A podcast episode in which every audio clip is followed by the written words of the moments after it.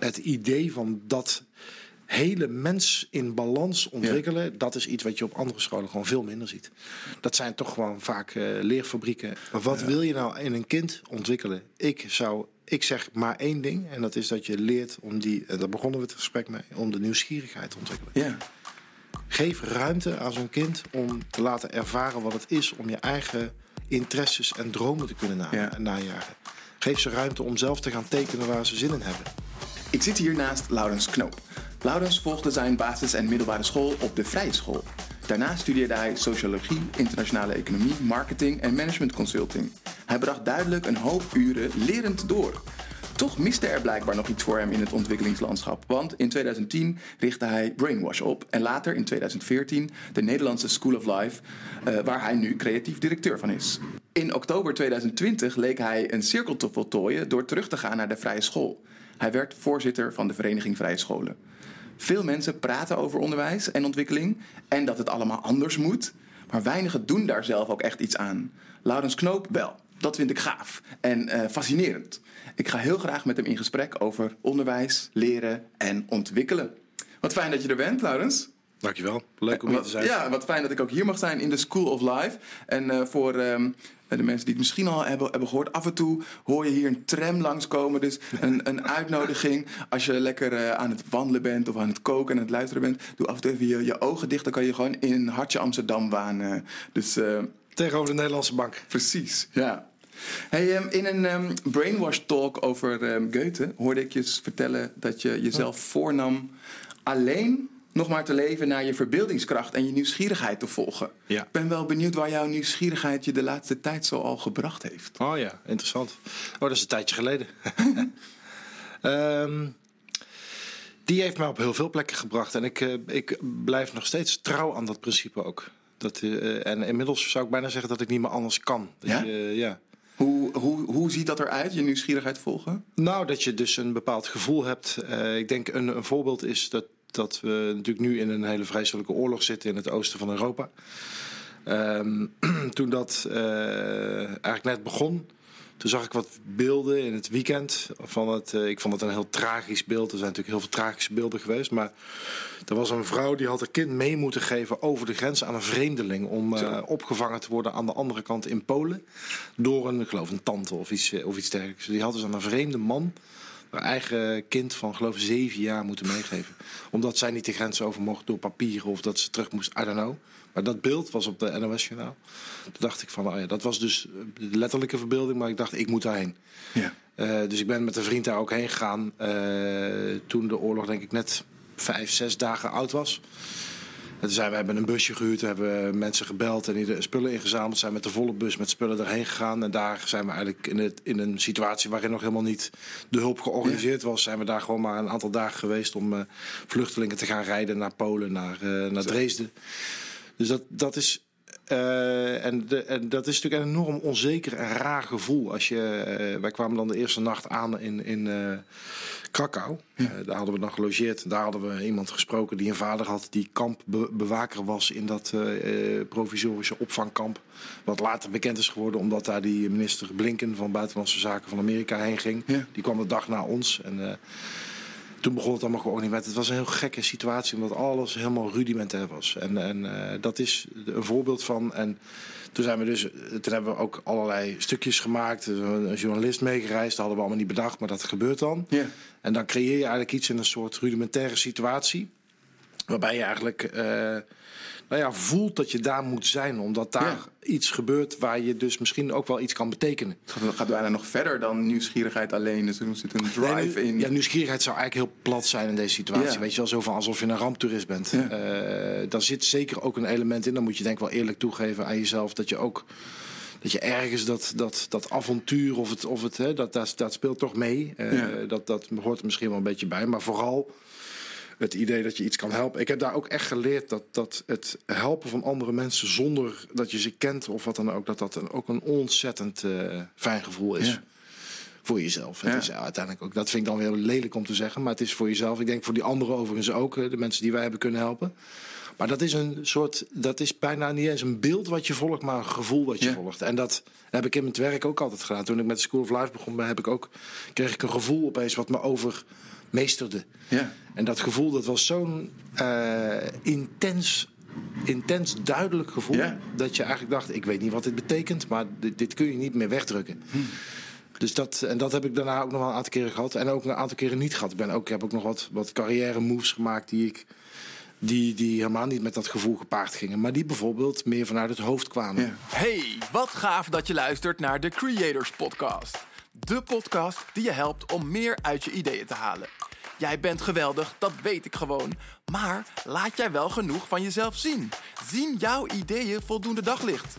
Ik ben jouw host, Ruben Klerks. En elke aflevering creëer ik samen met een andere gast een nieuwe bron van inspiratie om jou te helpen ook meer te creëren, meer van je ideeën te delen en meer van jezelf te laten zien. Luister lekker verder, raak geïnspireerd en dan, niet langer wachten, laat jezelf zien, maak die ideeën waar. Weet je dan nu ook, als je een- voor een keuze staat, ehm, dat gevoel te her- herkennen? En Ja, oh, dat is een goede Stuur vraag. je ja. daarop? Dat is een interessante vraag. Eh, ik denk niet dat ik het altijd precies herken. Maar ik weet wel wanneer het heel duidelijk is. Ja. En als het ontbreekt, doe je, doe je, doe je daar dan iets mee? Dus Ja, stel je staat voor ja. een keuze en je hebt dat gevoel niet. Ja, ja nou, dan, en dan ga ik eerlijk zijn. Dan heb je soms ook te maken met andere factoren. Die bijvoorbeeld meer te maken hebben met bijvoorbeeld eh, een, een, een rationeel Ja. carrièrepad. Ja. Dat je denkt, nou, weet je, deze positie of, of dat, eh, die situatie. Of als ik daar mag spreken of als ik dit mag doen. En dat doe je wel eens zonder gevoel. En dat is dan toch eigenlijk altijd wat je denkt dat het is. Ja, het is ja. niet bevredigend.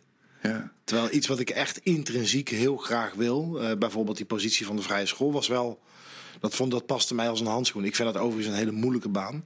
ja. Je krijgt met Je ons. bent opeens bestuurder. Ja, je bent opeens Ja. bestuurder. Ja. Dat is best wel heftig. Ja. Ja, Wat, wat maakt het heftig? Nou, allereerst heb je gewoon met heel veel verschillende soorten mensen te maken. Die heel veel verschillende dingen willen. En die ook allerlei belangen nastreven. En die moet je allemaal ook te woord staan. Daar moet je Ja. allemaal over nadenken. Daar moet je allemaal een bepaalde positie in kiezen. Dat vraagt al heel veel. Hè. Dit is een baantje van vier tot zes uur in de week voor mij formeel. Maar je bent er gewoon in je hoofd eh, ja, gewoon veel mee bezig. Dus dat vind ik één element. Besturen aan zich is niet makkelijk. Ik had daar weinig ervaring mee. Ik, bedoel, ik bestuur wel al lang een Brainwash Festival. En natuurlijk de School of Life, waar ik ook de oprichter van ben. Eh, en ook aandeelhouder. En eh, inmiddels ook weer bestuurder op de school zelf. Maar dat is heel anders, want dat is ondernemen. Ja. Ik ben een ondernemer. En dan zit je er zelf misschien ook meer in. Ik ben dit. Ja, ja. Ja, tot, tot, tot het bot. Daar ben ik ook overigens ook achter gekomen. Want ik ben ook nog een tijd bij mijn oude oprichter in Zwolle. Heb ik een tijd gewerkt eh, eigenlijk als partner. Dat doe ik nog steeds formeel, hoewel ik daar bijna niet, niet meer ben. Dat is Maar van de- brandstof? Of, Nee, eh, ja, dus mijn partner in brandstof die heeft een bedrijf opgericht in eh, Zwolle. En dat heet Centaur. En daar, daar werken we onder meer bij restaurant Libreie. En eh, we werken voor, eh, ja, we bouwen krachtcentrale. en Een soort nieuw eh, vitaliteitsconcept, wat allemaal heel tof is. En, maar dat is niet, dat vind ik heel leuk, maar dat is, dat is niet per se mijn pad. Ja. Dus ik heb dat twee jaar met heel veel plezier gedaan. Door corona ook weer een beetje hier terug naartoe getrokken. Maar ook wel ontdekt van ja, de school, vooral de School of Life, dat is Ja. gewoon mijn. Dat is, dit is, dat is. Ja, wat maakt dat dat het, Ja. dat dat het is? Dat je geesteskind is misschien wel? Ja, ik. eh, ik denk dat ik het gewoon snap. Ja. En eh, voor, gek. voor de mensen die School of Life niet, niet kennen, kan je ons helpen ook te snappen wat School of Life is? Ja, wa- wat, wat we doen is dat we op alle mogelijke manieren mensen proberen eigenlijk meer zelfkennis te laten eh, krijgen. Ja. Noem het training, noem het ontwikkeling, noem het educatie. We hebben eigenlijk eh, eh, vele tientallen programma's die eigenlijk allemaal op andere manieren proberen om eigenlijk jezelf te verleiden. Om meer uit jezelf te halen, om jezelf beter te leren kennen, om meer emotionele intelligentie te ontwikkelen. Dat doen we voor de Rabobank, voor de ABN, de Ambrobank, voor de Brouw, eh, advocatenkantoren en voor Egon. Dus veel op het zakelijke vlak. Ja. Maar we doen dat ook, en dat doe ik dan zelf vooral, voor particulieren middels eh kunstgeschiedenisreeksen. Waarbij je dan museumdirecteuren uitnodigt om over hun favoriete meesterwerken te spreken. En alles wat daartussenin ligt. We hebben psychologiereeksen, we hebben filosofiereeksen. We maken, eh, we maken heel veel events met beroemde, vooral Amerikaanse, Europese traditiesprekers. Ja. Zoals bijvoorbeeld Irving Jaloom, Esther Perel, onze eigen oprichter Alain de Botton. Dus we hebben eigenlijk een, een enorm palet aan verschillende instrumenten om mensen eh, meer over zichzelf te laten leren. Ja, ja. En, en, en wat maakte dat jij in 2014 dacht: dit is, dit is nodig, dit, dit moet gebeuren? Omdat ik het zelf nodig had. Ja? Ja. Want Zeker. wat, wat, wat miste je? Ik was een heel beperkt persoon, eh, vind ik zelf. Als ik nu denk aan mezelf toen, dan denk ik echt van Jezus, wat een. eh, Ja, heb je daar een voorbeeld van? Wat was nou echt een, een beperkte houding? Of? ik snapte gewoon heel veel dingen ook niet. eh, hoe je gewoon. Ja, weet je, dat klinkt wel een beetje soft, maar gewoon ook liefdevol omging met de anderen. En hoe je ook beter begrijpt wat de positie is van de anderen. En ook beter begrijpt wie je zelf, hoe je. Bijvoorbeeld boos worden. De, de, de, vaak worden. Ik werd vaak boos zonder dat ik snapte waarom. Ik verloor vaak het van mezelf in emotionele toestanden. En dat je dan dus helemaal wordt weggetrokken uit je, uit je normale concentratie. Omdat er iets is gebeurd of gezegd waarbij je denkt: waarom raakt dat je zo? Weet je wel? Ja. Nou ja, dat, dat zijn soort kleine nitty-gritty liefdesrelaties. eh, eh, vriendschappen. eh, dat je toch heel vaak gewoon met hele diepe. Bijvoorbeeld een baksteen in je buik rondloopt in een bepaalde situatie. Maar dat je het gewoon niet herkent. Dat je denkt, ja, ik voel me niet helemaal fijn. Maar dat je niet snapt waar dat vandaan komt. Maar dat is gewoon omdat je in de ver- met de verkeerde mensen bent. Of in de verkeerde situatie bent beland. Of de verkeerde.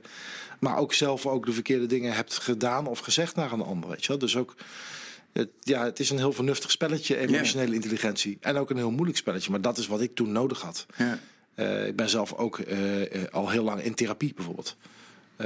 Bijna tien jaar. Zo. En dat is voor mij eigenlijk, dat begon echt met een, met een uitnodiging van, van iemand die daar zei van nou, dat is voor jou. eh, je bent niet staatsgevaarlijk waarschijnlijk, eh, maar het kan wel zijn dat het je gaat helpen. Ja. Eh, dat was ook zo. Dus ik heb, eh, ja, ik doe graag geloof ik al, ja, ik dacht nu inderdaad bijna tien jaar, iedere maandag eh, zit ik daar dan eh, in, in een ruimte. En dat heeft mij ongelooflijk veel gebracht. En tegelijkertijd werkte ik dus aan dit concept, waardoor ik ook nu, ja, wat ik al zei, ik denk dat ik dit begrijp. Omdat Ja. ik snap wat, wat het proces is wat je kan doorlopen. Ik was niet een totale idioot eh, twaalf jaar geleden toen ik dit begon. Maar als ik nu dan aan mezelf terugdenk, dan eh, denk ik van ja, wat, eh, wat was je nog naïef en bleu. En, En nu? en, nou, ja, je weet hoe het gaat. Weet je, hoe meer je weet, hoe minder je weet. Ja. Eh, dus nu weet je helemaal zeker dat je helemaal niks te weten hebt. Omdat het echt eh, allemaal situatie en context afhankelijk is. Ben nu eh, bewust om, onbekwaam. Ja, ik ben nu bewust onbekwaam. Ja. Dat is wel mooi gezegd. Ja, dat is het. Nou, dat is niet waar. Ik ben ook wel bekwaam met bepaalde dingen. Ja. Ik begrijp wel gewoon hoe je. Ik begrijp wel hoe je de school bijvoorbeeld hier moet. Moet eh, naar buiten toe moet presenteren. Ja. Ik, ik snap waar mensen gevoelig voor zijn. Ik doe heel veel op LinkedIn al heel lang. Wat, Ja. wat voor mij een soort onderzoeksschool is om ook te begrijpen hoe mensen reageren op dingen. Wat mensen boeit, wat mensen dwars zit. Dat onderzoek op. Nou, obsessieve. Ik, ik doe het de laatste tijd niet zoveel meer omdat ik er niet zoveel tijd meer voor heb. Maar ik heb het echt twee, drie jaar extreem eh, gefocust gedaan. Om, ja, waarbij ik dan probeer toch iets uit te gooien, een lijntje uit te gooien. En te kijken hoe mensen reageren. Om te leren wat mensen nou eigenlijk bezighoudt. Ja. Wat, wat, wat, hè, da- daarmee heb je natuurlijk ook ontdekt dat bijvoorbeeld alles wat te maken heeft met psychologie en psychiatrie. in het domein van waar de coaches nu zitten, hè, dat dat iets is waar heel veel resonantie omheen zit. Eh, dus dus de, het, bijvoorbeeld het, de boodschap van Damian Denies, een vriend van mij, een psychiater. Ja. Die eigenlijk zegt van ja, weet je, je moet ook een, leren om gewoon wat meer te lijden als mens. We zijn het lijden aan Ja. zich verleerd. En daarom hebben we zoveel coaches en psychologen. De hoogste percentage of eh, hoogste graad van psychologen geloof ik ter wereld naar Argentinië. Echt? Ja, Nederland heeft, heeft het groot, het hoogste percentage ja.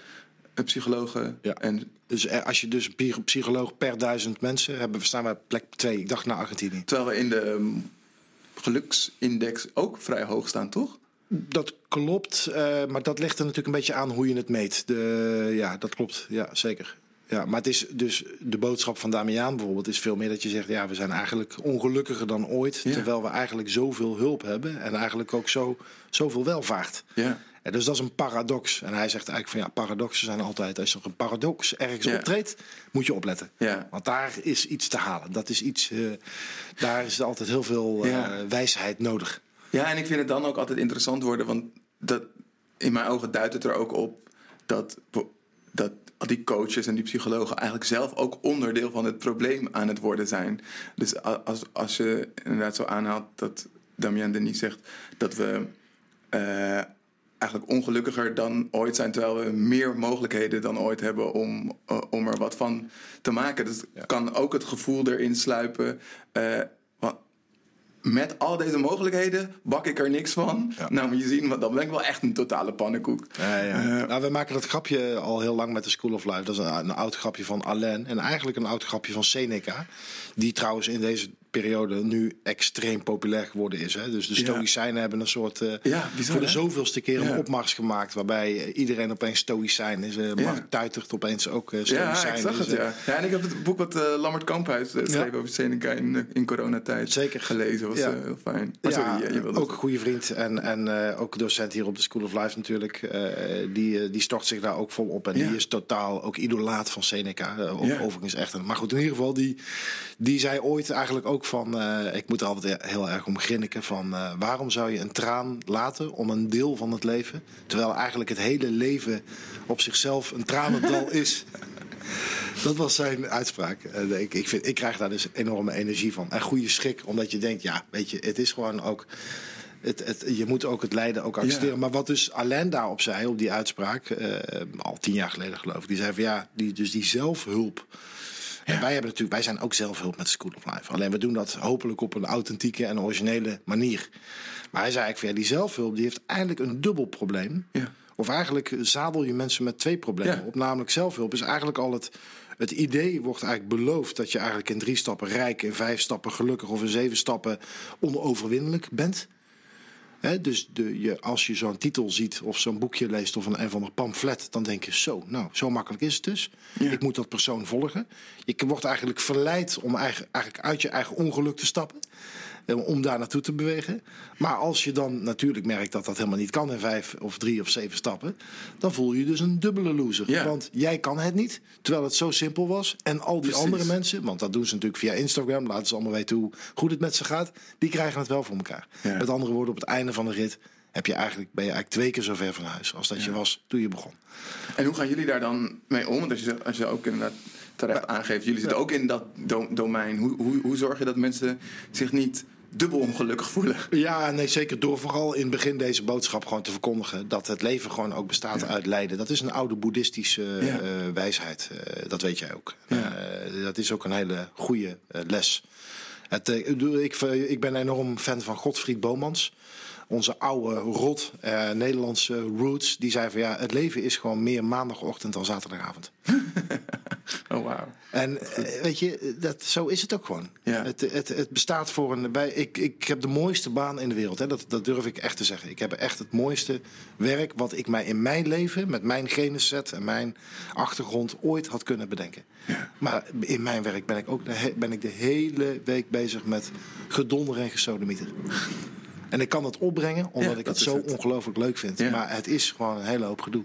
Ja. En bijna elke baan is dat. Hoe mooi Ja, en dan, en dan zou het dus ook geen zin hebben om te zoeken naar een baan waar dat gedonder niet is. Je kan beter zoeken naar een baan die je zo leuk vindt dat je het gedonder kan dragen. dat is mooi gezegd. Ja.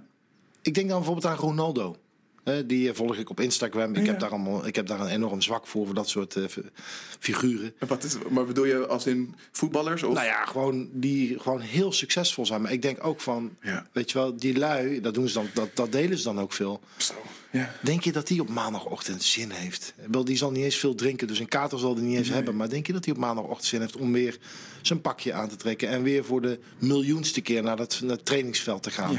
en weer zijn balletjes hoog te houden? Ik bedoel, ik denk dat hij misschien nog wel een uitzondering is... omdat hij het misschien wel echt altijd leuk vindt. Denk het trouwens niet. Denk trouwens niet. Ik denk dat hij heel vaak ook... Weet je wel, naar buiten toe lijkt het allemaal heel wat. Maar Ja. de- bijna elke baan, en dat is ook wel echt een... voor mij ook een revelatie en een ontdekking... Noem mij, nou eens één persoon wat jij kent die niet groot en bekend is geworden. Laten we even een bekend persoon nemen. Zonder kei en keihard te werken en zonder dat ook vooral heel lang te hebben gedaan. ja, dus dan zoeken we naar een bekend persoon die het is komen aanwaaien. Of dat het gewoon vanzelf is eh, gegaan. Heeft er niks voor hoeven doen of weinig. Ehm.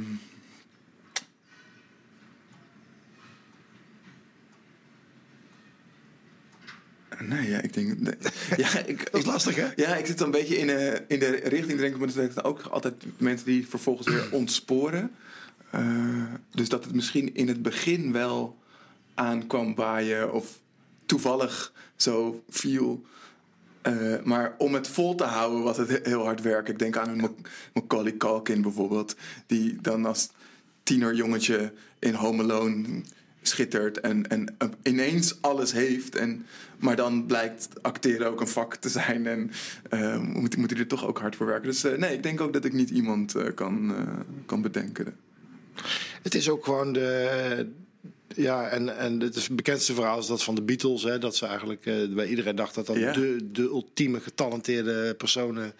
Uren hebben die gemaakt, joh. Ja, ik geloof in Duitsland, maar echt ook jaren in kelders gespeeld. En op die gitaren lopen jengelen Ja, en de top. toontjes.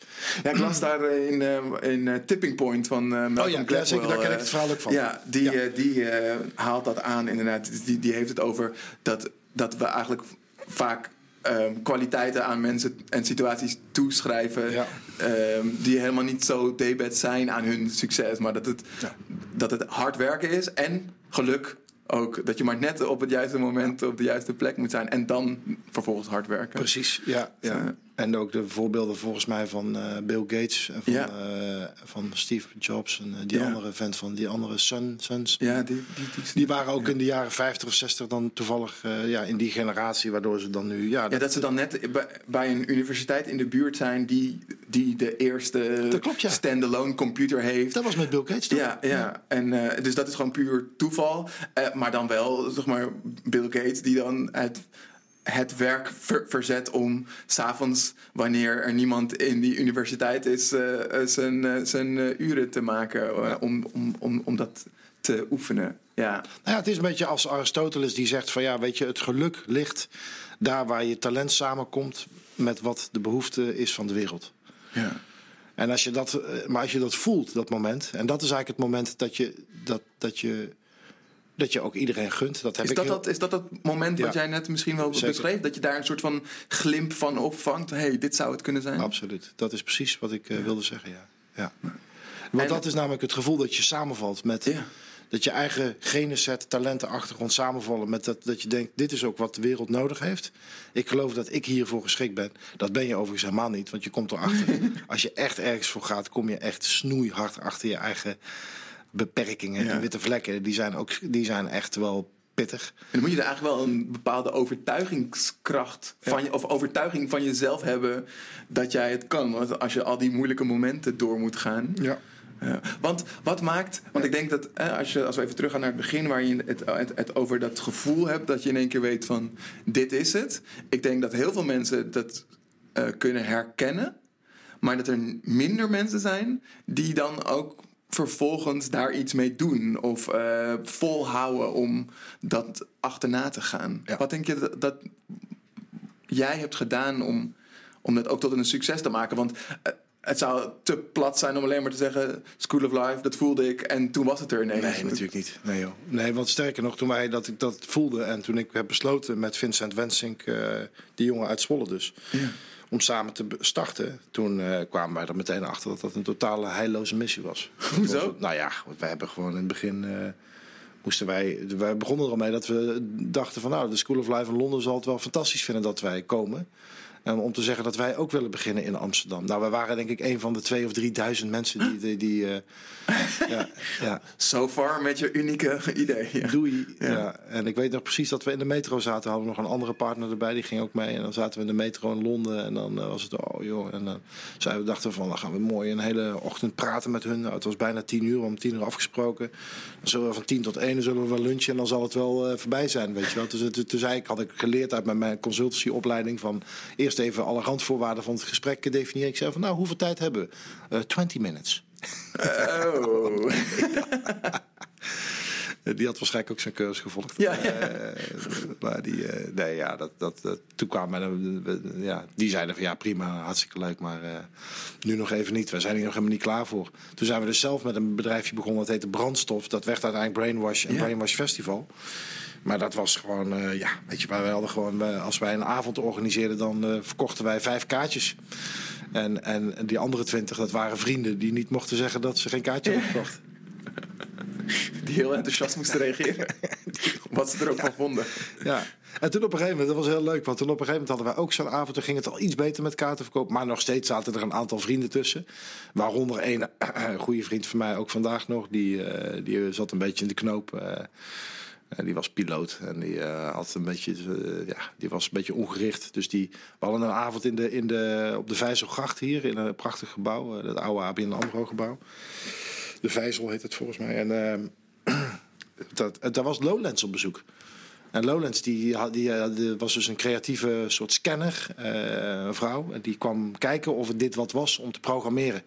en wij dachten wel van ja, weet je, ja, eh, weet je, als oh. wij daar komen te staan, dat is natuurlijk voor ons eh, merk en voor alles is dat gewoon geweldig. Dan zouden we filosofie naar Lowlands brengen voor het Ja. eerst, weet je wat. Oh, ik dacht van, jezus. Dus die avond die mislukte compleet. Omdat er zoveel van afhing. Ja, het was één grote puinhoop. Echt niet normaal. Echt Wist je, dus, wist je op voorhand dat zij, dat zij er was? Ja, ik wist Ja. het. Ja. En eh, ze deed mee. En eh avond ging alle kanten op. één grote pleurisbende was het. Ja. Ja, maar geschreeuw en gehuil van iedereen. Ja, nee, het was echt heel heftig. Wat, wat heb je gedaan dat mensen gaan schreeuwen en Ah, ja, huilen? ik weet niet, er waren gewoon discussies die zo hoog opliepen. Dat eh, achteraf pure romantiek. hè. Ik denk van ja, dit soort avonden daar zou ik er nog duizend van willen hebben. Maar ik, was natuurlijk, ik kneep natuurlijk mijn billen bij ja, elkaar. ja. Ik denk, oh, dit Wat gaat helemaal, de verkeerde kant op. Ja. Maar goed, de, de volgende dag belde ik op en zei, nou, dat was het dan. Ik zeg, eh, dit was natuurlijk helemaal niks voor jullie. Maar eh, goed, ik dacht, ik bel nog even op. Nee, ik vond het fantastisch. Ja, we gaan meteen beginnen. En eh, toen, eh, toen stonden we dus dat jaar voor het eerst met een eigen tent op eh Lowlands. En wat was het, denk je, dat zij, dat zij zag? Dat het echt was. Ja, echt. Echtheid. Het was echtheid. Ja, en dat kan ik nu natuurlijk herkennen. Eh, toen, was ik daar, toen was ik nog met zoveel andere dingen bezig. Dat ik dat, toen wilde ik juist alles heel Ja. mooi maken. Ja, ja, ja. Terwijl nu, ja, ik heb nu gewoon ook vandaag een, een totale hang naar authenticiteit. Vooral in mensen. ja. Ik kijk gewoon eigenlijk altijd meteen, of ik voel, pro- probeer meteen te voelen of mensen echt zijn. Hoe, hoe, hoe, hoe kan je dat voelen? Want authenticiteit is... het- Nou, daar is een hele wel- simpele, er is een hele simpele truc voor. Eh, als je, heb ik bij jou ook, hè, dat, ik voel ook dat jij echt bent. Eh, als je ogen gaan hangen in een gesprek met iemand en je wordt moe, dan heb je waarschijnlijk eh, iets, eh, dan, dan, heb, dan is er iets. Want dat is namelijk een, een eh, dan is eigenlijk de, nou ja, dit is wel een beetje psychologie van de koude grond hoor. Want mensen die ervoor hebben gestudeerd, die zullen. Ja, eh, die wat zullen- zegt hij nou? Wat zegt hij nou voor iets belachelijks? Maar ik merk dat dus, dat als je als iemand niet samenvalt met wie die is en dus iemand anders probeert te zijn of zich anders voordoet dan, dan zijn werkelijke ik, dan krijg je dus een energielek. Omdat je constant eigenlijk schakelt met je hoofd van ik zie wat en ik voel wat, maar dat matcht niet met elkaar. En dan gaat er, je, vaak gaan dus je, je ogen in, de, in extrema, in, in de therapiepraktijken, heb je dat dus met mensen die gedepersonaliseerd zijn. Ja. Oh. Maar er zijn natuurlijk allerlei hele milde varianten. Maar dit is echt mijn eigen theorie. Dus nogmaals, Ja. ik denk dat mensen. nou, ik eh, kan eh, er helemaal in, in, in, maar he- heb, heb je het wel eens dat je. Nou ja, doordat je dit zegt, ik heb, ik heb wel eens inderdaad dat ik met mensen in een, ges- in een gesprek zit en dat ik echt me vermoeid voelde omdat mijn oogleden zwaar voelen. Ehm, en de grap is dat ik het dan altijd maar buiten mezelf heb gezocht Tuurlijk. tot, tot nu. Dus je zet me aan het, aan het denken dat ik dacht van... dan ga ik zoeken in, ben ik fysiek moe? Eh, heb ik niet goed geslapen? Of eh, heb ik niet op tijd gegeten? Of is die ander gewoon saai en eh, is Ja. zijn of haar verhaal niet interessant?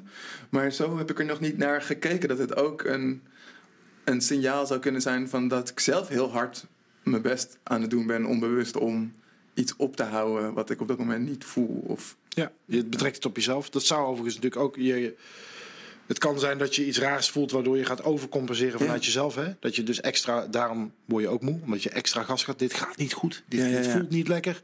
Ik zal het wel niet goed doen. Gas erop. ja, En op het einde van de rit ben je. Maar je weet ook dat als je een fijn gesprek hebt met iemand, dan ben je daarna helemaal, hoe moe je ook bent.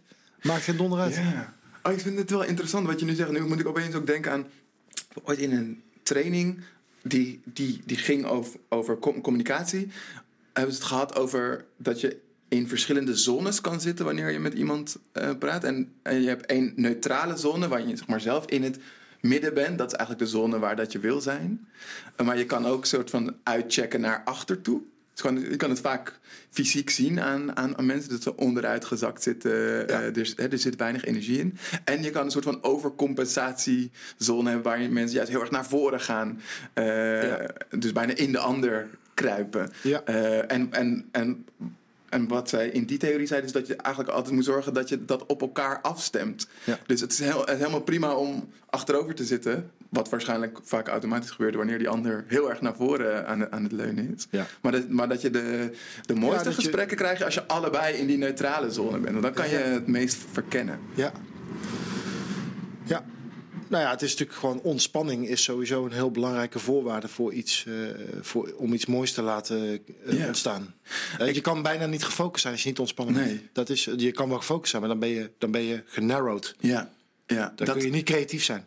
nee, dat is als je het hebt over gefocust en je, je maakt een knijpbeweging met je vingers. Ja, oh ja. Dat, ehm, ik heb dat heel ook wel vaak dat ik dan uit een gesprek kom en dat ik zeg maar echt zo pijn op mijn slapen voel. Ja. Dat ik dan, dus blijkbaar heb ik heel erg iets zitten knijpen in me. Je beste te doen. Ja, ja, dat, Dat, dat, dat, zou best wel kunnen. Ja. Ja, en, en, en wat leuk over ontspanning als leidraad nemen. Ik sprak eerder met Siets Bakker, auteur van Rake Vragen. En daar hadden we het ook over van hoe, hoe, hoe weet je nou of je in een flow bent? Ehm, en dan ging het ook over die ontspanning. Dat eigenlijk op het moment dat er een spanning is, is eigenlijk een signaal eh, dat, je, dat, dat, er iets niet stroomt. En ik heb het toen niet gedeeld in de podcast, maar ik ga het nu toch delen, want het, Oh. is best wel een pers- persoonlijk verhaal. Want eh, ik, ik heb, het is een, een beetje een rare situatie. Ik ken mijn biologische vader pas sinds mijn 25ste. En toen ik hem de eerste keer ontmoette, dan moet je je voorstellen, dus 25 jaar lang eh, hem niet gezien, gesproken. Ik, ik wist dat hij bestond, maar. ehm, en ik, eh, ik woonde toen vlakbij Zwolle en ik haalde hem op van het station en we gingen naar huis en we zaten lekker bij mij in de tuin. En dan zou je denken van oké, nou dit is het moment, nu ga je elkaar leren kennen en er komt heel veel energie vrij. Maar ik zat daar te luisteren naar hem en ik, ik, ik was zo ontspannen dat ik bijna in slaap viel. Oh. Dat ik, en, en later heb ik erover na te denken van hoe kan dat nou dat ik op dat moment wil, of nou, ik, ik wilde niet slapen, maar dat ik, maar dat ik, dat ik, dat ik een slaperig gevoel kreeg. En ik denk eigenlijk nu, nu we het hier zo over, over hebben, dat dat dus ook iets is van totale ontspanning. Dat je misschien tot die tijd toch ergens wel soort van iets vastgehouden wat je dan pas hebt kunnen loslaten. Dat is een mooi verhaal, man. Ik vind het heel, dat ontroert me. Ja, ik, zal, ik, ik begrijp niet helemaal precies hoe het zit. Maar het, is, het is toch een, het is heel. Je hebt natuurlijk bijna, bijna het gevoel dat je soort als kind toch nog even in je arm van je vader kan kruipen. Die, Ja. dan, die echte arm of die, die, die biologische arm die je dan misschien niet hebt gekend. Ja. Dat je dan toch een soort van homecoming hebt of zo. Ja, precies. Ja, want uh, in, inderdaad, ehm, in, in die zin heb ik mijn biologische vader nooit gemist. Want ik had een hele leuke eh, andere vader. En, ehm, ehm, En was jij geadopteerd? Of hoe, nee, nee, nee. Mijn, mijn moeder kreeg een, een vriend later. En eh, Ja. dat is eigenlijk voor mij altijd mijn vader geweest. En, Precies. Oh, ja. eh, nog steeds. En nog andere kinderen ook eh, samengekregen? Eh, nee, nee ik, ben, ik ben enig kind. Ehm, maar, dus, maar, maar, maar ik heb altijd mezelf voorgehouden dat, ik, dat ik mijn biologische vader niet per se nodig had. Of dat ik daar iets aan, aan miste, omdat ik gewoon in een goede situatie zat. Maar dat is misschien dat je dan toch op zo'n moment ergens diep van binnen toch wel ehm, eh, dan pas iets kan loslaten. Of dat je dan pas echt helemaal kan ontspannen. Dat je weet van oké, nu, nu, nu, nu is de cirkel rond of zo. Ja, precies. Ook een eh, gevoel van afsluiting. Ja. En, en hoe was dat? eh, was dat een positieve ontmoeting? Of een, Ja. eh, ja. Je Ja. vond het, het was fijn. Het was ook voor hem fijn. Ja, ja, ja, absoluut. Ja, Ja, ja. ja. Dus nou, sindsdien hebben we gewoon weer, weer, weer, weer contact en ja, Wauw. zijn we in elkaars leven. Ja. Ik wil heel veel terug naar het, naar, naar het onderwijsgedeelte. Want ik stelde in mijn intro ehm, dat, ja, dat, dat, dat jij iets met eh, onderwijs en ontwikkeling lijkt te hebben. Maar even, even checken, klopt dat? Ja, niet, niet echt eigenlijk hoor. Nee? Nee, ja, goed, dat is maar net hoe je definieert. Maar ik ben natuurlijk ook voorzitter van de Vrije Scholenvereniging. Maar ik, ik weet van onderwijs, eh, het systeem van onderwijs, eh, weet ik niet zoveel. nee.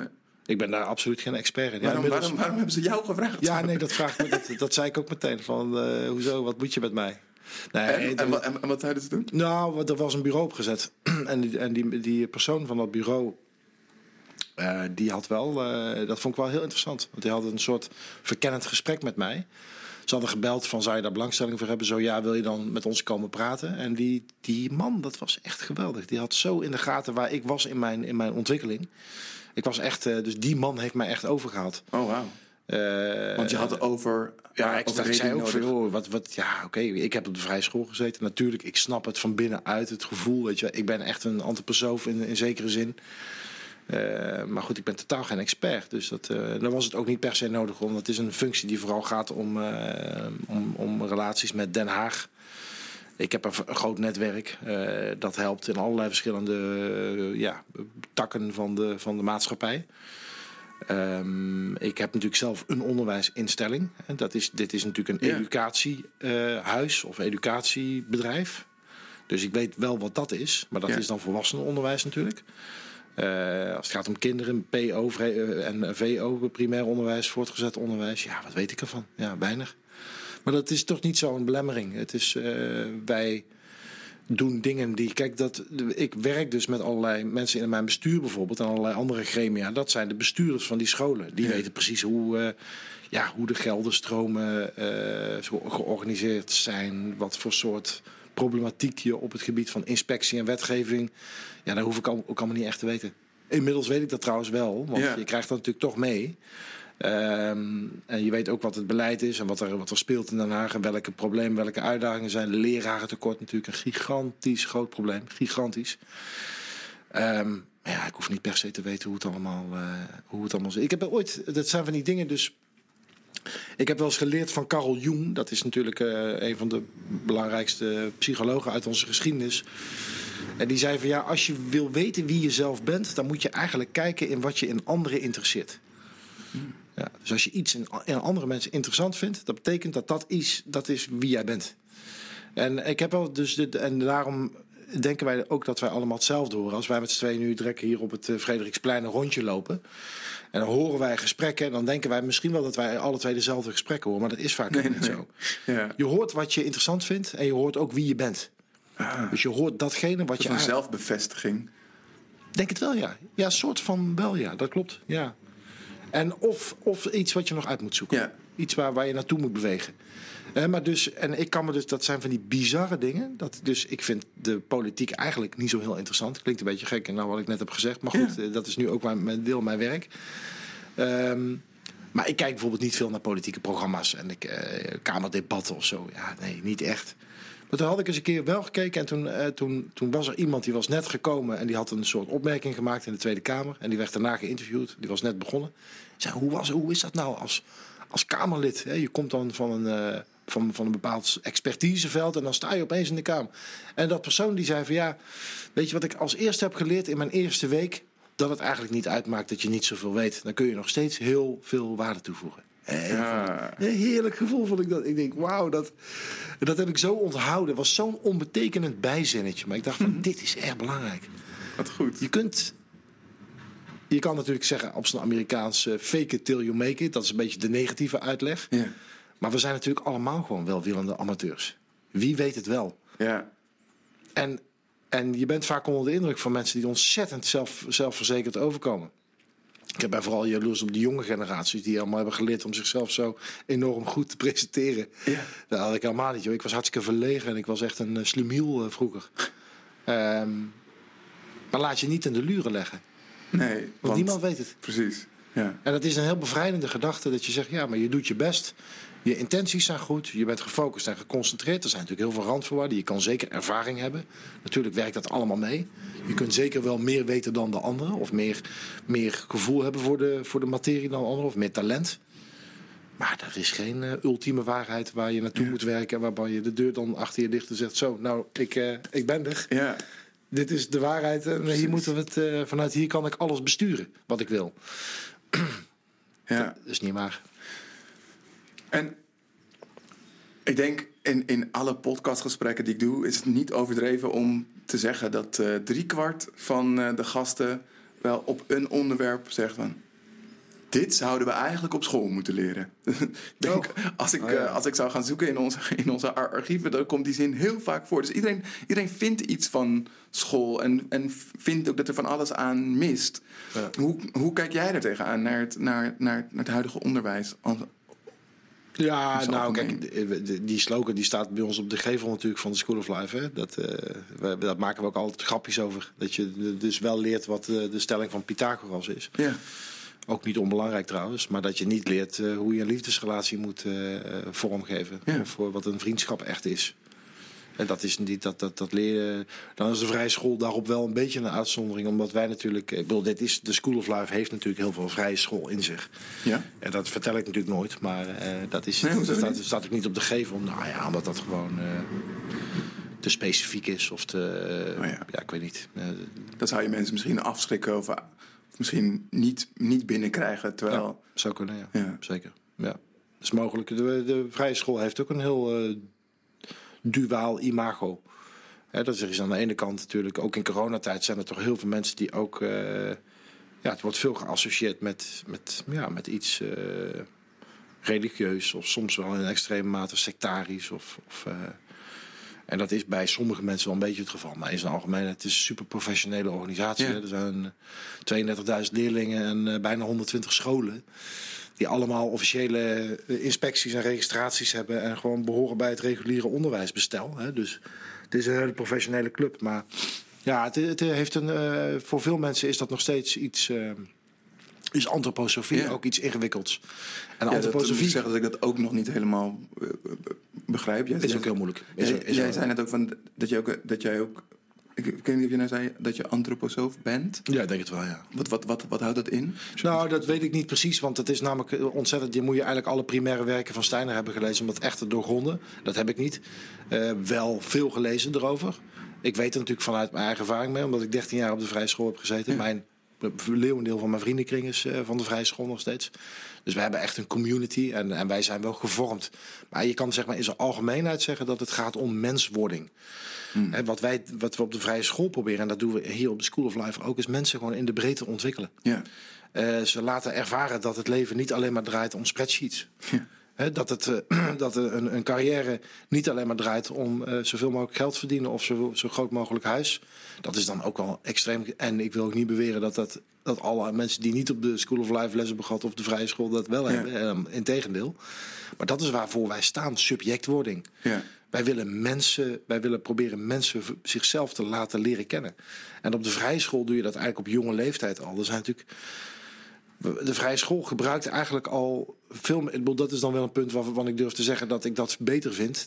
eh, waar ik daar ook altijd heel voorzichtig mee wil zijn. Maar de vrije school heeft een traditie van verhalen vertellen. Ja. Het is alleen maar mooi. Van, jij hebt op Montessori gezeten. Daar heeft dat ook absoluut. Dat is, dat is ook heel vergelijkbaar. Ja. directeuren daar van de Montessori wisselen ook uit met vrije Oh ja? mijn ex-bestuurder was Wiebe, eh, Wiebe Brouwer. En die eh, was heel lang ook directeur bij de Montessori hier bij het eh, Museumplein. Ja, ja dat, is, dat is mijn middelbare Ja, waarschijnlijk heb jij die nog misschien wel gekend. Of misschien eh, ook niet, dat weet ik niet. Maar in ieder geval, maakt niet uit. Verhalen vertellen. Ik ben groot geworden met verhalen, met de mythologieën uit de Scandinavische landen. Met eigenlijk alle religieuze verhalen van over de hele wereld. Heel veel eigen verhalen van bijvoorbeeld het, een van de belangrijkste verhalen, die van Parsifal. Parsifal was een van de, van de ridders van de ronde tafel van koning Arthur. Nou, we hebben een Parsifal-periode in de vrije school. En Parsifal is eigenlijk gewoon mijn voorbeeld. Eigenlijk ook een slemiel op een paard. Op een hobbelpaard die de wereld ingaat omdat hij ridder wil worden. En uiteindelijk erachter komt dat het daar helemaal niet om gaat. Want dan is de Parsifal-periode dat- dat je tijd krijgt om te onder- onderzoeken. Of de... Ja, we hebben periodeonderwijs. En in dat periodeonderwijs heb je eigenlijk... eh, eh, wat je dus doet, is dat je dan een aantal weken in de ochtend... bezig bent met één onderwerp, één specifiek onderwerp. Dus in die periode, iedere ochtend weer... werk je aan hetzelfde thema. We hebben periodes aardrijkskunde, per- periodes scheikunde. Maar dat zijn ook periodes die zich focussen op veel specifiekere onderwerpen. Daar kan dan bijvoorbeeld de biografieperiode zijn. Dat is dan eigenlijk iets wat je, wat je eigenlijk ontwikkelt. Dat je dus natuurlijk je eigen biografische levenslijn gaat uit... Zelfonderzoek. eh, Zelfonderzoek, ja, tuurlijk, maar dat is het ook gewoon. En de Parsifal-periode is gewoon een inspirerend verhaal... waarbij je dan ook prachtige bordtekeningen hebt... die, dan, die je eigenlijk proberen te, ja, te, uiteindelijk te inspireren om je eigen pad te volgen. Althans, zo heb ik dat verhaal. Er zijn natuurlijk twee verhalen van Parsifal die beroemd zijn geworden. Van Eschenbach en uh, die andere heet uh, Troy... Uh, van, van Trojen, van Trojan. Ik weet even niet uit mijn, hoofd. Twee belangrijke werken, twee belangrijke boeken. En dat zijn, die hebben andere connotaties. Maar in ieder geval, het zijn levenspaden. Het, het ging uiteindelijk bij, bij een van die twee boeken om, om het idee wat hij had moeten doen. En daarom ging het de hele tijd mis. Is dat hij niet had gevraagd met hoe het met de ander ging. Een hele simpele vraag. Hij moest ontdekken dat het ging om de vraag: hoe gaat het met u? Hmm. En, het, en dat is natuurlijk een prachtige parallel met de huidige Ja, tijd. Waarin echt? wij natuurlijk met die mindfulness en al die prachtige, totaal solistische. Ja, eh, navelstaarderig ja, bijna. navelstaardige Ja. idiotencultuur. Weet je, alles wat je op Instagram ziet, come on. Het, het gaat echt, ik heb het je net verteld in het begin van dit gesprek. Het, het, het, het gevoel dat ik heb gekregen Ja. Toen ik eh, eh, in de positie was om vluchtelingen te kunnen vervoeren vanuit de, de, de grens met de Oekraïne en Polen, is iets onbeschrijfelijks. Ja. Dat, daar, daar voel je een totaal, heel, een totale heelheid met, met andere mensen die je niet kent. Maar dat was een ongelooflijke emotionele ervaring. Ja. En denk je dan als je naar. Oeh, sorry. En denk je dan als je naar het onderwijs kijkt. ehm, missen, missen er in jouw ogen nu nog elementen of aandachtspunten in het onderwijs? Eh, ja, ik denk dat je wel heel veel dingen leert die helemaal niet ter zake doen. Dat, Om daarmee te beginnen. Kijk, Ja. al die informatie, ik weet niet waar waar wij naartoe bewegen. Eh, maar wij bewegen natuurlijk sowieso toe naar veel meer kunstmatige intelligentie. En eh, alle informatie, feitelijke informatie, data van geschiedenis en zo. Ja, dat is allemaal leuk en aardig, maar wat moet je ermee? Ja, ja, ja. Je kan veel beter je creativiteit ontwikkelen en veel meer proberen met eh, wat wij natuurlijk met de vrije school doen, is hoofd, hart, handen. Hè. Dat, zijn eigenlijk de- dat is een soort heilige drie-eenheid. Je, het gaat dus om de ontwikkeling van je motoriek, het ontwikkeling van je emotie en het ontwikkeling van je cognitieve vermogen. En dat constant eigenlijk met elkaar afstemmen in een bepaalde balans. Daarom doen wij veel hout bewerken, bakken we broden in onze zelfgemaakte eh, ovens die we dan buiten op een schoolplein bouwen aan de ene kant. andere kant ook gewoon, eh, we doen ook wiskunde. Maar wiskunde doen we dan wel met allerlei oefeningen buiten, waardoor je het veel meer eigenlijk je, je hele lichaam inzet om eigenlijk iets te leren. En eh, inmiddels gelukkig doen we het gewoon ook net zo goed als andere scholen. We hebben ook superscholen bij de vrije school. De superschool, dat, dat- die. Dat bij- qua prestatie, eh, landelijke prestatieindicatoren, dat je dan hoog scoort. Er zijn, ook, er zijn ook mindere scholen. Er zijn ook scholen waar het minder goed gaat, waar die ook aandacht nodig hebben. Maar het idee van dat hele mens in balans ontwikkelen, dat is iets wat je op andere scholen gewoon veel minder ziet. Dat zijn toch gewoon vaak eh, leerfabrieken. En, eh, nou ja. Dat, dat, dat, dat, herken ik wel. Ik, las een boek van Bertolt Gunster over opvoeden. En daarin had hij ook een heel deel aan onderwijs gewijd. Bertolt Gunster is de man van omdenken, toch? Ja, ja exact. Ja, ja. goede toevoeging inderdaad. Ehm, en daar, daarin heeft hij het over dat, dat hij, hij stelt dat we binnen scholen eigenlijk voortdurend bezig zijn om kinderen allemaal in hetzelfde vormpje te gieten. Of dat, natuurlijk. eh, en dat er dus te weinig ruimte is voor echt volgen ehm, wat, wat een individu, wat, een- wat, wat een kind wil. Maar wat wil je nou in een kind ontwikkelen? Ik zou, ik zeg maar één ding, en dat is dat je leert om die, en daar begonnen we het gesprek mee, om de nieuwsgierigheid te ontwikkelen. Ja, Geef ruimte aan zo'n kind om te laten ervaren wat het is om je eigen interesses en dromen te kunnen na- Ja. najagen. Geef ze ruimte om zelf te gaan tekenen waar ze zin in hebben. Gaan ze, eh, natuurlijk is het belangrijk om ook die examens te halen en zo. Ik doe daar ook niks aan af. Hè. Super belangrijk. Ik ben ook helemaal niet voor het feit dat we die scholen helemaal zouden moeten loskoppelen. Wat in andere landen in de wereld absoluut wel zo is. Ja. Bijvoorbeeld in Duitsland of in Amerika. Ik was recent in New York in een vrije school. Ja, daar is het gewoon particulier onderwijs. Eh, maar wij, Ja. ik vind het fantastisch dat wij deel uitmaken van het reguliere onderwijsbestel. Maar Ja. Ik zou dat die andere scholen, en heel veel scholen doen dat overigens ook. hè. Hier in Amsterdam zijn heel veel nieuwe concepten aan het ontstaan die echt ook fantastisch zijn. Maar dat idee van dat, van dat eendimensionale ouderwetse Ja. leren in bankjes, waarbij je informatie in je hoofd moet proppen en dat je dat dan via CITO-toetsen en, en gemeten aan PISA-scores Ja, Europees. Weet je, kom aan. Ah, dat is echt. niet wat wij nodig hebben in de toekomst. en, het, en het gekke is, dat ik heb het idee dat heel veel mensen het weten. En, en, dat, Ja, en dat ook zo vinden, maar dat het toch op een of andere manier niet lukt om dat te veranderen of dat systeem te veranderen. En, het- en je ziet het zelfs door in ons volwassen leven, waarin, waarin het ons ook heel vaak niet lukt om uit dat eendimensionale, eenrichtingsverkeer te stappen. Dus dan, dan heb je op een school gezeten waarin je in rijtjes moest zitten om te luisteren naar de meester of juf die jou ging vertellen wat je moet weten. En dan vervolgens ga je een baan eh, aan waar een werkgever precies hetzelfde doet. Die gaat jou vertellen wat jij moet doen. En eh, vaak vanuit een plek die helemaal niet in het werkveld is, jou vertellen of controleren eh, wat jij in jouw werk moet doen. Dus eigenlijk pre- precies hetzelfde. En terwijl we allemaal weten, ja, dit werkt niet, het maakt de creativiteit dood, lukt het ons toch niet om dat te doorbreken. Hoe, hoe, hoe, hoe, hoe, hoe zou dat komen, denk je? Ja, te weinig sense of urgency. Ja. Want eh, het gaat allemaal heel geleidelijk en het is allemaal heel groot. En eh, ja, weet je, ik bedoel, ik denk dat. En, en het gaat geleidelijk in die zin dat je de robots het ook langzaam overnemen. Maar let op, hè, de, de, de, helft van de banen is over 10, 20 jaar gewoon ver- verdwenen. Hè? Ja. Dus waar wij toe- voor worden opgeleid nu, dat zijn gewoon banen die straks niet meer bestaan. Ja. En, en wat, wat is het alternatief? Ja, je kan zeggen, dan ga je die, over die nieuwe banen leren. Oké, prima. Dan weet je ook nog niet precies wat er allemaal gaat gebeuren. Je kan beter gewoon je creativiteit ontwikkelen. Je nieuwsgierigheid, je, je skillset, Ja. je, je generalisme, eh, je, ja, precies. je Je brede kan belangstelling. misschien Eh, wel beter in, in, investeren in, in mensen dat ze in elke situatie kunnen handelen. Natuurlijk. eh, dan dat je gaat proberen ze klaar te maken voor een bepaalde situatie. Want dat is misschien ook een onderdeel van eh, eh, de weeffout in het systeem. Dat, dat, we, dat we nu mensen opleiden voor iets waar ze tegen de tijd dat ze ermee klaar zijn, misschien al niet meer zoveel aan hebben. Dus eh, het onderwijstempo houdt het niet bij. of houdt de ontwikkelingen misschien niet eens bij. Absoluut, maar dit is die, they are lagging behind big time. Hè? Ja. Echt, dat is echt een probleem. Het Ja. is niet afgestemd. En dat heeft ook heel erg te maken met de mate waarin de leraren ook... Een van de interessante ontdekkingen die ik heb gedaan bij de vrije school... Ik spreek natuurlijk veel eh, leraren, eh, bestuurders. Ik kom veel op scholen.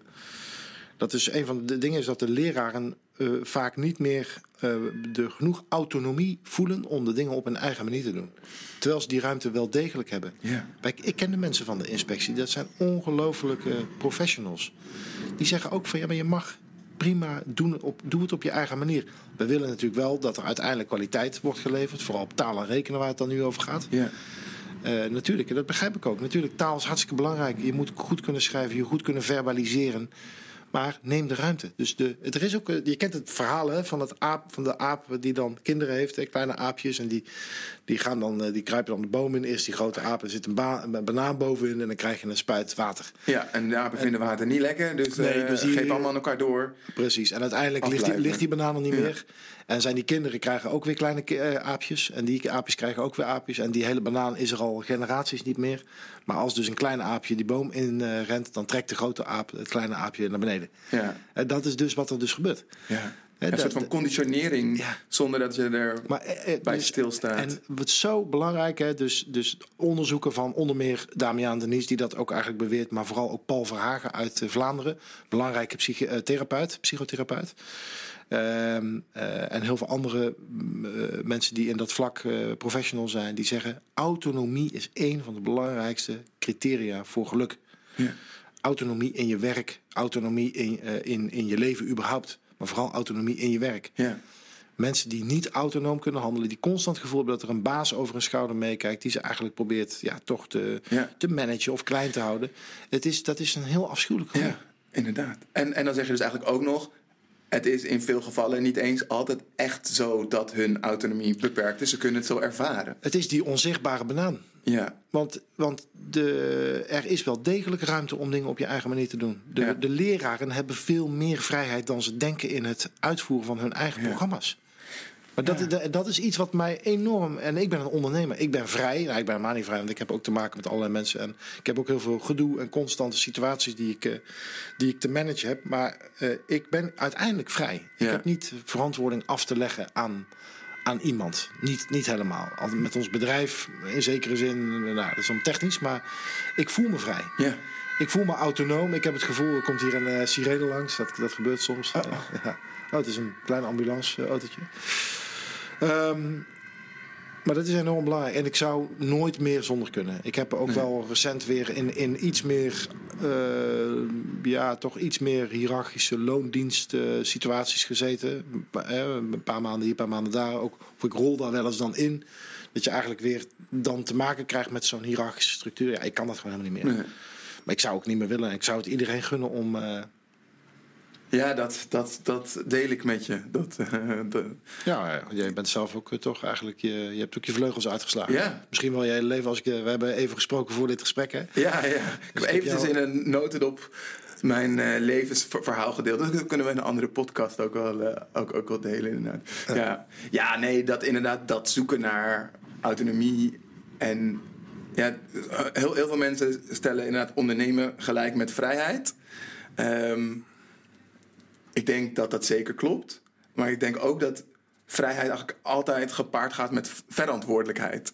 Dus dat hoe meer vrijheid je krijgt, hoe groter ook de verantwoordelijkheid wordt, komt, o- hoe je met die vrijheid omgaat. Ehm, en dat, dat is denk ik binnen ondernemen is dat, is, is dat natuurlijk vrij makkelijk. Want de enige aan wie je dan verantwoording in eerste instantie hoeft af te leggen, dat, dat is aan jezelf. Maar mensen die bij een werkgever werken, kunnen ook meer vrijheid nemen. Maar dan moet ook dus de verantwoordelijkheid nemen van, eh, denk ik, dat, eh, dat als je een keuze maakt, dat, eh, dat, dat, dat die keuze consequenties gaat hebben. Zeker. Linksom Ja. of rechtsom. Ja. Kiezen is altijd verliezen. Hè? ja? Ja. Als je keuze maakt, ben je ook altijd iets kwijt. Ja, dan raak je ook iets kwijt. is het geen echte keuze. Ja.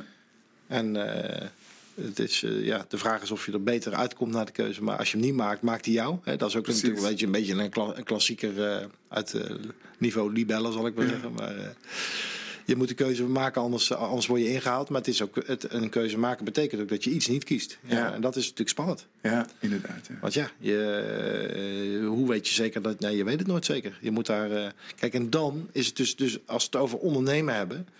Dan... Ik denk dat het succes van ondernemer echt in hoge mate afhangt... van wat voor persoon het is. Uiteindelijk draait het om de menselijke relaties. Ja. Hoe goed je idee ook is, het mislukt falikant... als je niet eh, het vermogen hebt om emotioneel intelligent door het leven te gaan. Ja. En, en, en zelfs slechte ideeën kunnen ontzettend ver komen... met eh, mensen die dat wel goed kunnen. ja. Mooi. Ja. Mooie afsluiting, denk ik ook. Wat jij eh, wil. Ja. Nou ja, misschien nog wel één laatste vraag. Ik ben nog wel benieuwd. eh, waar hoop je dat jouw nieuwsgierigheid je nog gaat brengen? Ik heb nooit eh, doelen. Nee? Eh, nee, eigenlijk ook nooit gehad. Ik heb, ik heb nooit punten op de horizon gezet. Ik ben ja, in strategieland, hè, in de, in de bedrijfsstrategie heb je eigenlijk twee soort stromingen, zou je kunnen zeggen. De ene is de emergent strategy, de andere is de deliberate strategy. Dat je het echt uitdenkt en dat je Ja. zegt, ik ben daar en daar. Dat doen mensen ook, alle respect voor. Eh, die stippelen hun carrière uit. Die, die denken dan vaak heel goed van tevoren na welke, via welke wegen ze ergens willen komen. Ik heb dat niet. Ik heb veel meer dat ik gewoon in het moment probeer zo goed mogelijk te volgen wat ik interessant vind. Maar als ik iets voel, hè, daar zijn we ook het gesprek mee Ja. begonnen. Als je iets voelt, dan heb ik echt geleerd, als je dat niet volgt, dan Ja. verlies je echt wat. Ja, ja, ja. Het ontkennen van dat gevoel, dat is echt voor mij, in mijn geval, funest. Ja ik voel het ook inderdaad. Wat, Ja? wat het doet. Ja, dat, dat, het is gewoon pijnlijk inderdaad. Als je, als je, dat, je dat krijgt er niet voelt. spijt van. Je weet als je, het, als je het moet doen, dan moet je het doen. Ja, En dat is de vocation. Hè? Als je je geroepen voelt om Ja. iets te doen, doe het. ja. En, Dus dat en ga het- op je bek, weet je wel. Wat maakt het uit? Precies. Ja, dus dat is een emergent st- strategy. Ja, ja, zeker. En, en, en, het, en het klinkt ook als, waar we het net over hadden met, met onderwijs, zeg maar, mensen klaarmaken voordat ze elke situatie aan kunnen, is eigenlijk eh, emergent onderwijs. Dus dat je, dat je Ja. kijkt naar wat zich voordoet en daarop kunnen handelen. Dat ga- Deze ga ik nog even op, opkouwen. Dat vind ik een mooie. Ja, dat vind ik ook goed om mee. Ik heb er zo niet over nagedacht. Maar dat is, de, dat is een hele goede. eh, Dat zou ik zeker ook mee kunnen nemen naar het, het onderwijsland van de, van de kinderen, zeg maar. Hè? Ja, ja. Eh, want eh, dat is natuurlijk een veel betere methode. Dat is denk ik ook het, de, de, de, de methode van het verleiden. Als zich iets, iets, iets aandient. Hè? Dat je dus de kinderen ook leert om dat gevoel te herkennen en daar Ja. dan mee aan de slag te gaan. Precies. Ik bedoel, je kan natuurlijk niet altijd een soort speelplein eh, zijn. Je moet er soms ook, sommige dingen moeten ook gewoon, hè, dat hoort er ook bij. Maar ik denk dat dit element wel wat Ja. meer zou kunnen. Als kinderen op jonge leeftijd toch eh, meer leren om hun nieuwsgierigheid te kunnen volgen en dat wat zich in hunzelf eh, presenteert te kunnen ontwikkelen, ja, Ja. dan ben ik toch wel benieuwd wat er gebeurt. We gaan het zien. Ja. Top man, dankjewel. En eh, ja, voor, voor, voor iedereen die dus ehm, na zijn middelbare school eh, nog eh, verder wil ont- ontwikkelen. Je kan natuurlijk altijd een van de programma's van School of Life eh, bekijken. Ehm, eh, nu ook volledig online mogelijk. Dus je kan waar in het land ook, in het buitenland zelfs, eh, kan je ook volgen. En ehm, eh, wil je sowieso nog verder praten, oefenen met dit onderwerp? Surf dan even naar onze website, thecreatorscompany.com. Ehm, en in de volgende aflevering spreek ik met Echika Voorn over talentontwikkeling. En vooral ook eh, voor wat zij voor mij persoonlijk heeft betekend eh, op dat gebied. Want eh, ze ma- ze maakt een grote indruk. dus tot de volgende Creators Podcast.